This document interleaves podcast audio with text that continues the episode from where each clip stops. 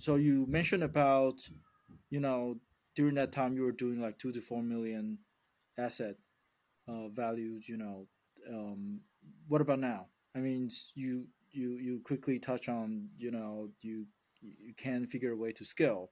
What was that about? Yeah, so so it's certainly like partnering with other people is is is really a, a, strong approach. You can leverage other people and do bigger deals. So, like I mentioned, I'm just closing uh, escrow on a $67 million portfolio deal. My deal before that was a $50 million deal. So I, am doing much much larger deals now, and uh, but I'm doing it with partners and and just it depends on on the actual deal and the partnership team for what I'm bringing to the table.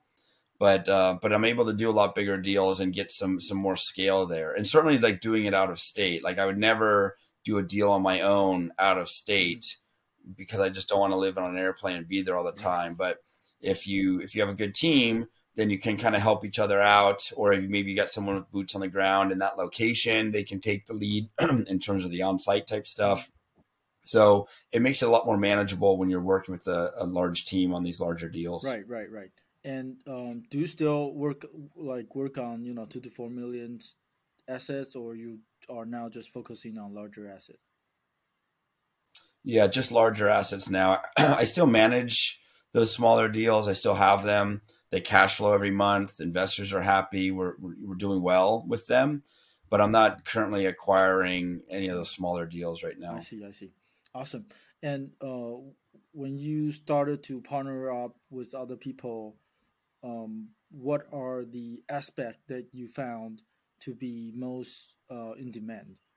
And what are the aspects that you see to be, you know, um, kind of a common skill set for people in the industry? I think in general, I think it falls into one of two buckets: either either finding deals or finding money. So those are the kind of the, the two big buckets, if you will, what, what for what general partners are bringing to the table. Uh, but then if you start slicing the pie a little thinner, there's a lot of other aspects. Like you could be the person that's guaranteeing the loan. You could be the person that's focusing on underwriting. You could be the person that's doing a lot more on the ops side. Um, like let's say like on the asset management side, managing the property managers. Uh, for me, I tend to get involved in a lot of the value add deals, which means we're doing construction and rehab of the unit, so you can get more involved on on the construction side of things. So there's a lot there's a lot lot to be done in different areas um, on these bigger deals. Uh, but in general, it would be one of those two big buckets is where most people would would find their their value or what value they're bringing to the table. Right, right. One, uh, actually, two of the people that I consider to be my mentors, Robert and Ross from the real estate guys, um, they did uh, mention once that you know real estate is about matching the capitals with the deal, with the opportunities, with the value that you can create to the world. So really, it really resonate with what you just said. Um, throughout this process, what would you say to be the biggest challenge that you see maybe for your, your yourself or for other people's what what would you say to be the biggest challenge?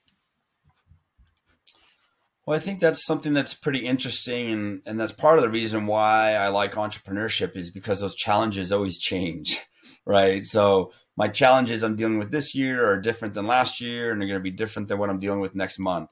So so from that standpoint it, it always keeps things interesting. You know you never get bored uh, in in this current environment, as we're filming this in in March of 2023, the the current challenges re, uh, revolve more around debt and interest rates, and trying to to get creative on how to make deals pencil.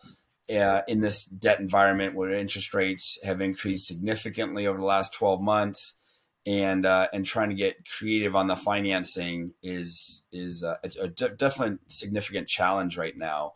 Um, but it also like like anything else, there's opportunities there, right? So you're not you're not having you know a bidding war on on projects uh, right now, which is nice. Um, there's a lot more sellers that are open to, to, to doing seller financing, which which can be very helpful.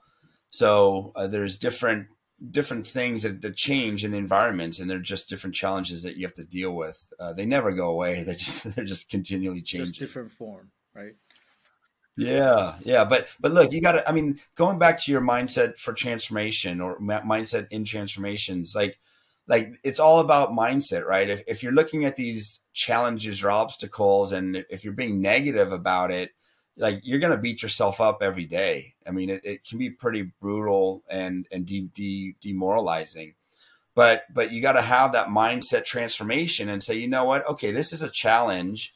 With every challenge comes opportunity and what's the opportunity that is in this challenge you know the book uh, by ryan holiday uh, the obstacle is the way like he really dives into this it's a great book talking about how the obstacle is the way you need to go you might not know on day one what you're going to get out of it or what you're going to learn from it but rest assured there is a lesson there and and the obstacle is the way you're supposed to go and you just need to learn through it. And to me a big part of that is is mindset transformation. Love it. Love it, Chad.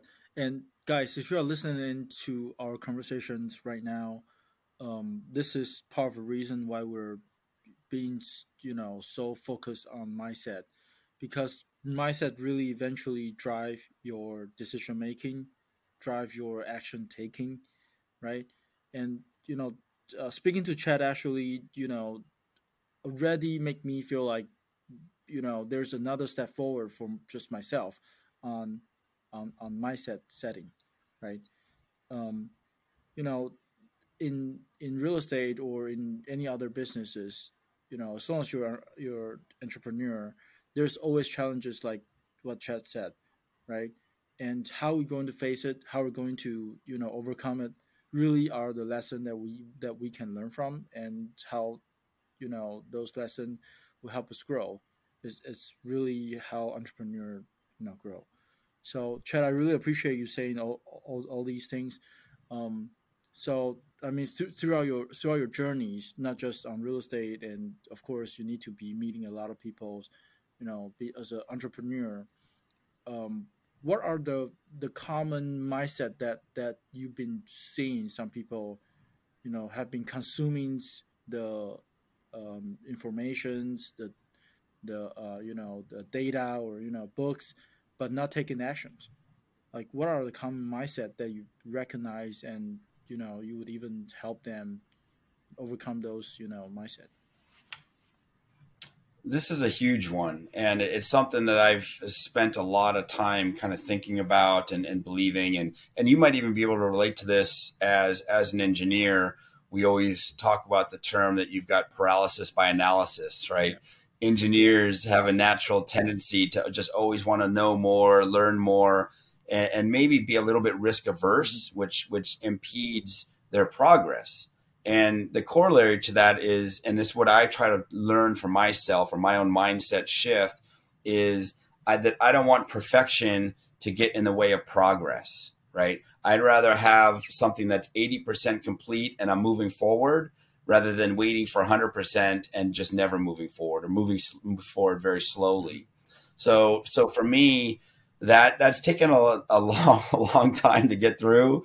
You know, if maybe some of your audience can, can learn from our mistakes or things we learned along the way, like you got to move forward. You got to take action, right? You mentioned Robert and Russ; those guys are also my my mentors. I'm in their inner circle mastermind group, and and their tagline is education for effective action. They don't want to just give you education because, frankly, education doesn't do you a whole lot if you're not going to do anything with it, right? You can be an, an, an academic or an intellectual and just sit around and think about things, but but no, like Robert and Russ want effective action. You know, I want progress. So entrepreneurs have to have progress. That's the lifeblood. You got to be making decisions. You're not going to know 100% of all the information before you need to make a decision to move because if you don't, someone else will, and they're going to get the benefits of it, and you're going to lose out. Exactly. So this is a this is a big one for me on on uh, with respect to mindset. You know, don't get in your own way by over analyzing things. Awesome, awesome, and I'll I'll take that ad- advice and listen to it again. You know, over and over. Guys, if you're like us, if you're an engineer, or if you're a scientist, or if you come from you know scientific background, really, you know, um, sometimes it you, you you have to take some risks and sometimes You really need to take actions without thinking too much or overthinking, right? Um, we're going to take a quick break, and when we come back, we want to focus on the the other lifeblood for entrepreneurs, cash flow, right? That that that is a oh, big a big big topic, and uh, I'm, I'm I'm not going to let you get away with it, Chad. Really, you know that that is really something that will keep the businesses from you know failing, and really that is where it led us all to financial freedom. So when we come back, we'll dive more into it. Thank you for coming back. Uh, you're, you're tuning in to MIT podcast. Today we have Chad here. He just shared with us his awesome journeys on how he, you know, originally from engineer and all the way become a very successful real estate investor. Um, we, we we touch on, you know, mindset and and how the mindset help us, you know, getting into quick decision making, effective actions, these kind of things. If you miss all these, or if you miss some of those, I encourage you to go back and really listen to to those sections because those would really help you make progress. In this section, we want to focus more on the lifeblood of all entrepreneur and all businesses, which is cash flow. So, um, cash flow is certainly one you know thing that that that most real estate investors are focusing on. Um, so, Chad, in our market today, uh, how do you see the opportunity for people to uh, expand their cash flow? You know, uh, and and how does it you know differentiate with the say the market last year? Yeah, I'm glad we're we're talking about this. It's it's key, I believe. It's it's so important that it's actually the tagline for my company, which is freedom through passive income, and uh, that passive income needs to be regular, and it comes in the form of cash. So it uh, it really is the, the, the crux of life lifeblood of a business. You know, you hear cash is cash is king uh, it's also cash flow is is the key to, to freedom for financial freedom, and uh, and and passive income is is a great way to get there, and real estate can do that for you. One of the great things about real estate is aside from getting typically a, a monthly distribution, sometimes quarterly, but a lot of that is is protected by the depreciation losses that are attributed to each investor through, through these investments, and that protects your your cash flow from being taxed at the time. It's tax deferred generally.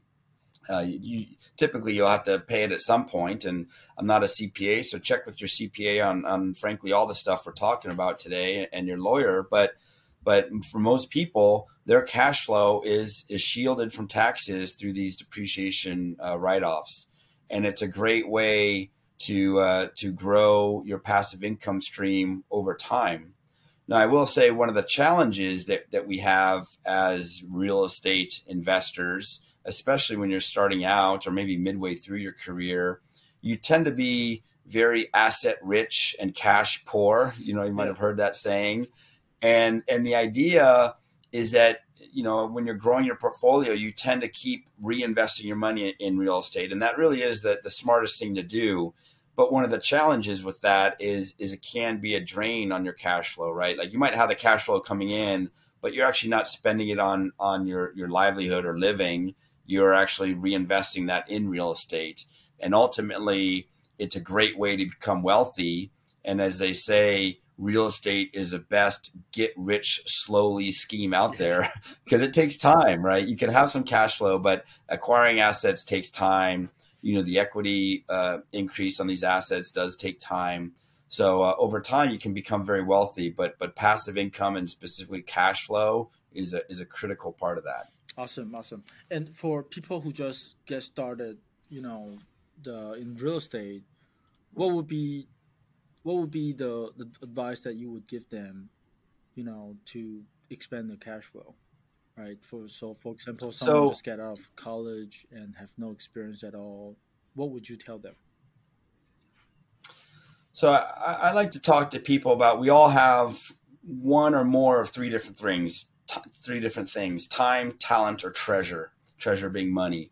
So if you're just getting out of college, you probably don't have much treasure and you, you frankly you don't have a whole lot of talent or experience, but you've got a lot of time, and that can be very valuable to wealthy people or very successful people. They might need some help in that regard, and if you have time, then then that's a, a very good asset to have.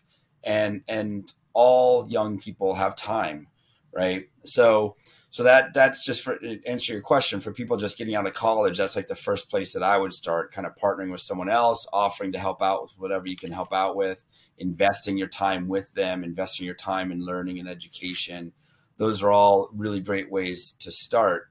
Um, and then as you get more experience or talent, then you're able to contribute in different ways, and ultimately you have treasure. I think I think when it comes to investing there's really two two main areas, right? You're either going to be a passive investor or an active investor, like running your own deals, two very different paths.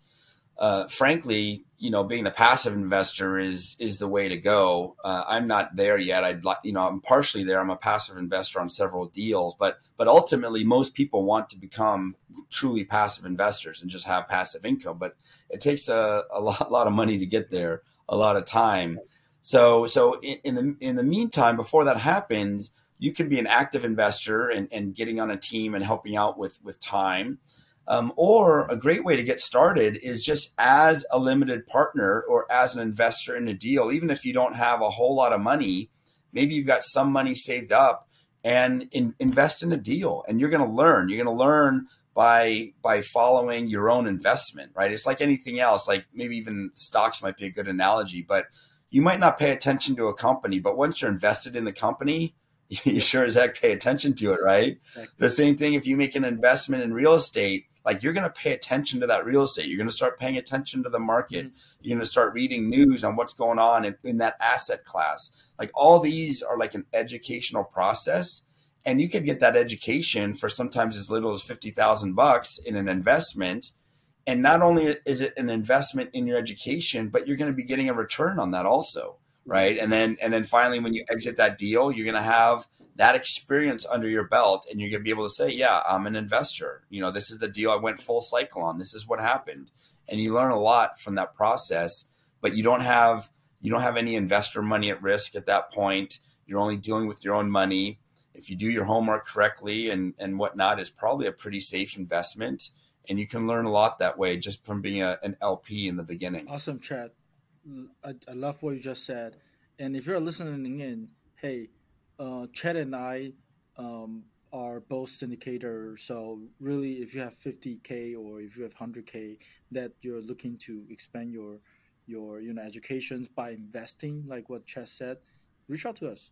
Right? I mean, we always have opportunity to come out. I, don't know about you, Chad, about fifty thousand, but you know, me certainly have some opportunity for 50,000 investor, right?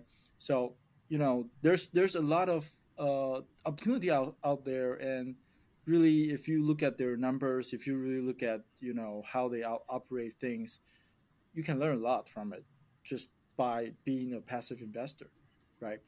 Um, so, Definitely. so Chad, I mean, with with your expertise and your experience, you know, if you were to to uh, to start over again, being a passive investor and active investor, which which path would you be taking on? You know, the in terms of real estate investing. Look, I think it really depends on on what you have, right? I, I think if if you have money, being a passive investor is a great way to go.